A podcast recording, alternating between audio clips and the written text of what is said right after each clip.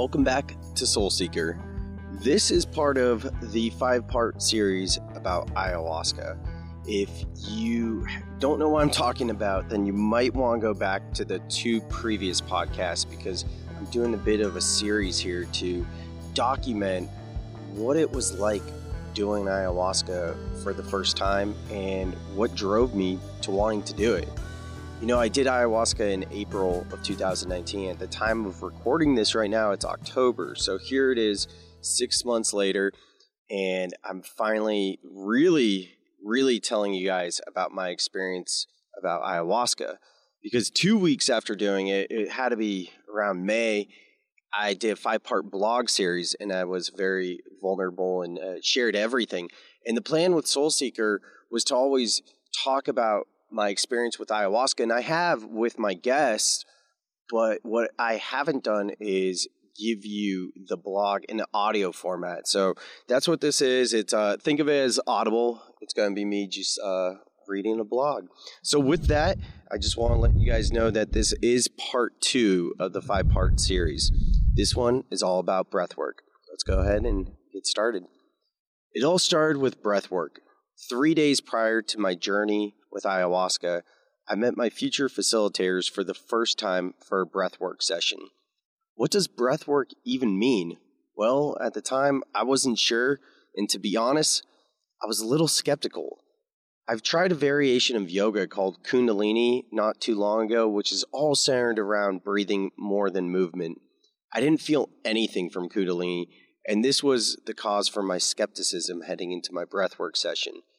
And I'm going to go a bit off script there because uh, since writing this, I've done Kundalini a lot and I have a lot of respect for Kundalini. So I don't want to seem like I'm knocking it. The reason why I wrote that, though, is because I've heard people pitch their Kundalini as like transformational and, you know, it gets you in another state. And I just didn't feel that from Kundalini. So I was like, okay, this is called transformational breath work, but is it going to be quote unquote transformational? That's kind of where my head was at when I wrote this.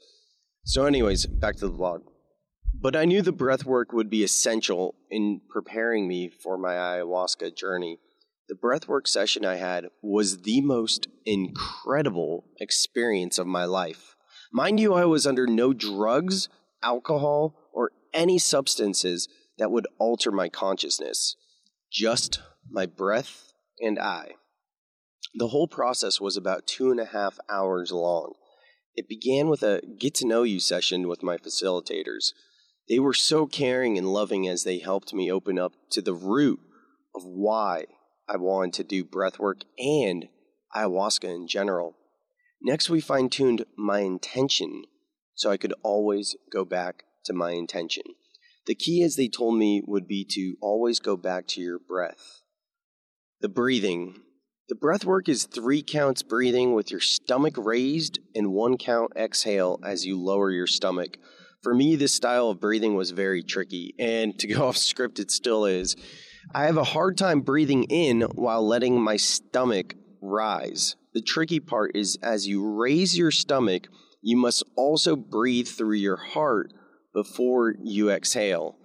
I had issues breathing through my heart. My instructor was extremely helpful by guiding me through my breath and accessing pressure points on my chest to help me breathe through my heart to go off script a little there. So um, it's very hard to picture, but you're laying on your back with blindfold on. There's music, and you're breathing up, like raising your belly up three counts, and then one quick exhale with your belly in. And it's kind of like a wave where your stomach is raised and then it comes through your chest and your heart and then it goes down. And um, it's a little tricky to get in the groove, but I'm going to talk about that a little bit more and some tips or, or tactics they use to get you in the groove. The music. Did I mention there's music? Think of the soothing and calming music you would hear in a yoga class. This is next level, though. Since all you are focused on is your breath, the music is literally feeling like it is cleansing your soul. Loud screams, the breathing intensifies after you begin to get in a rhythm. You begin to change your exhales from a simple just one breath out to a loud, almost shout like ah, known as toning. This ah is similar to the yoga om because it's long, deep, and consistent in its length until you have nothing left to exhale. The difference is this is almost like a shout or even a scream. You're letting it all out, however loud you need it to be, kicking and screaming. They call this the tantrums. You bang your feet and hands up and down while laying on your back. While doing this, you shout out your ah, which is the toning. From time to time, my instructor would come over to help push it all out. He would lean over me while I'm lying on my back and hold my arms tightly as I would push with my legs against his chest. All the while, as you exhale doing this, you let out your ah. This kicking and screaming phase, as I call it, is where all the magic happened. When we were done, I went back to my three stomach heart breaths in and one count exhale out. What I noticed is my breath eventually guided me. I was no longer in my head consciously breathing in this foreign fashion. It just happened naturally without me even thinking about it. I was now breathing in a rhythm that felt like a wave from my belly through my chest and heart to exhaling out. It's a magical experience. My body felt as though it was floating. Being reborn. At some point, my fists began to clench. As they clenched deeper and deeper, I noticed they began to vibrate. The vibrating sensation got deeper and intensified rapidly. Before I knew it, my entire body began to vibrate out of control. From my shoulders down to my arms and my fists that were still clenched in a claw like shape, on down through my chest, torso, legs, and feet. For the next few minutes, I noticed I was not shaking. I was vibrating. My whole body was feeling a deep sensation, like a cleansing of the soul. I began to freak out because I realized I was not in control of my body and I wouldn't be able to stop it if it turned into something bad like a seizure. It was at this time my instructor kneeled down close to me and guided me back to focusing on my breath. As I focused on my breath, I realized everything started to slow down. I was no longer in my head. No more worrying. Everything would be okay. It was at this realization I noticed I felt like I was really floating. I felt like I was out of my body. My mind still totally intact and aware of what's going on, but a feeling of being so light that I felt my soul and not the body, which is merely just a shell of my existence for this lifetime. A deep sense of purpose, calmness, and excitement overcame my emotions. With the knowledge that this experience came solely from breathing, no drugs, no plant medicine, no anything to get in an altered state, I found purpose and wholeness in my internal being. I was reborn. At the time of doing breath work, I was in a deep and dark state of depression. Immediately after breathwork, I felt confidence and a smile in my heart.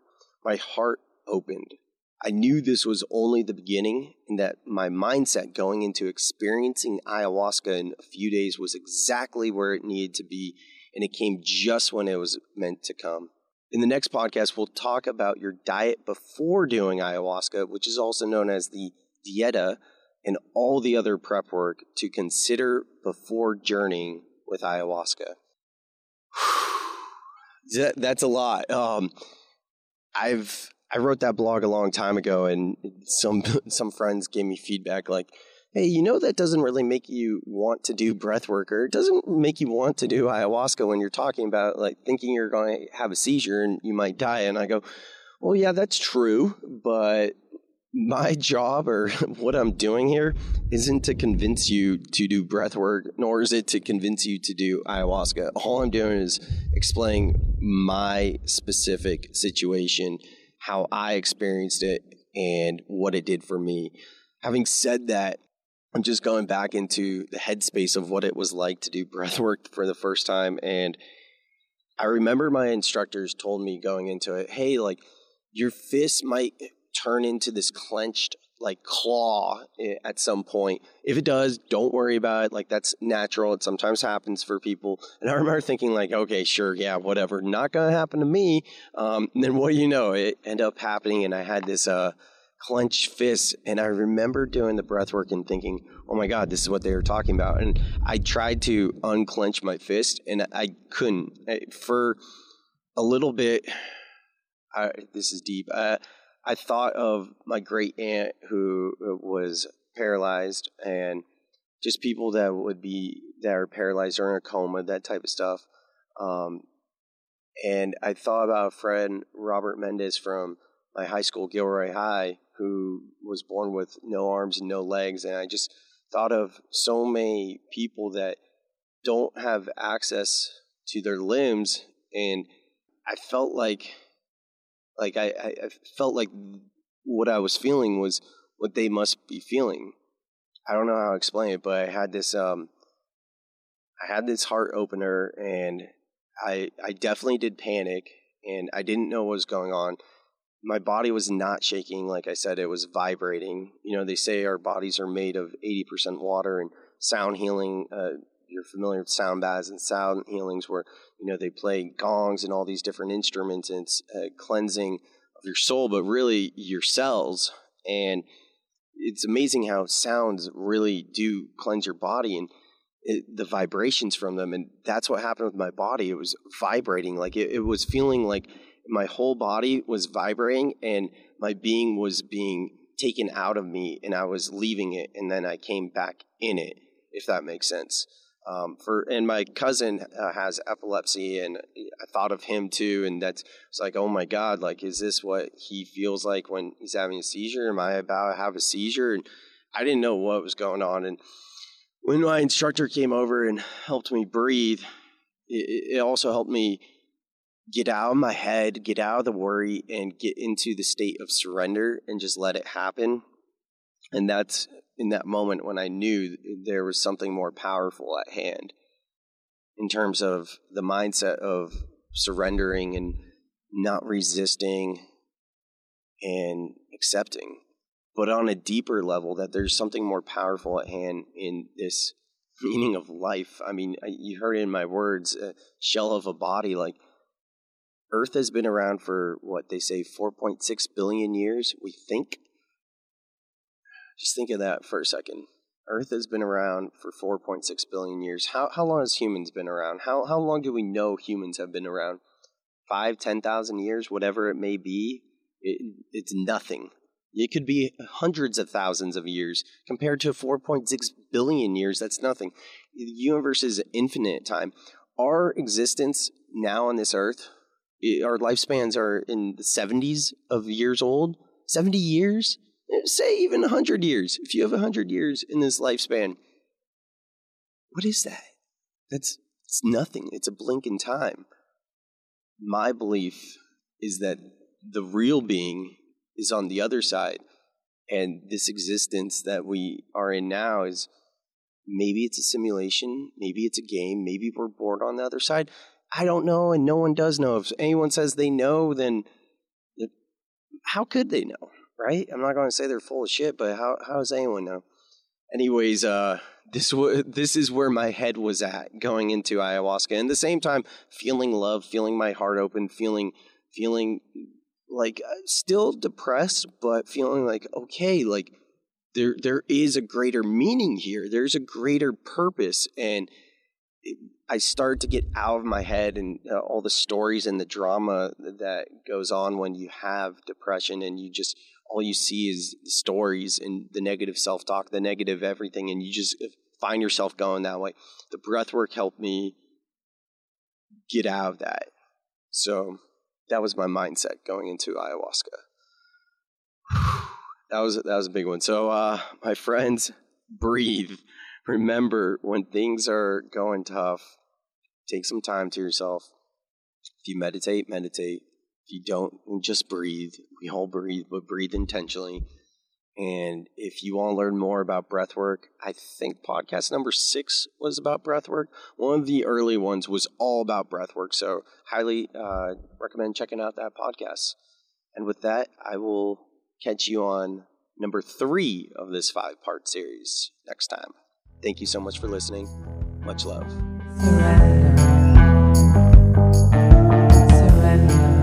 Hey, before I let you go, I just wanted to mention my new podcast called Clone Yourself. I talk about soul life balance a lot in the Soul Seeker podcast. And to me, soul life balance means that you are able to have your spiritual practices separate from your life practices.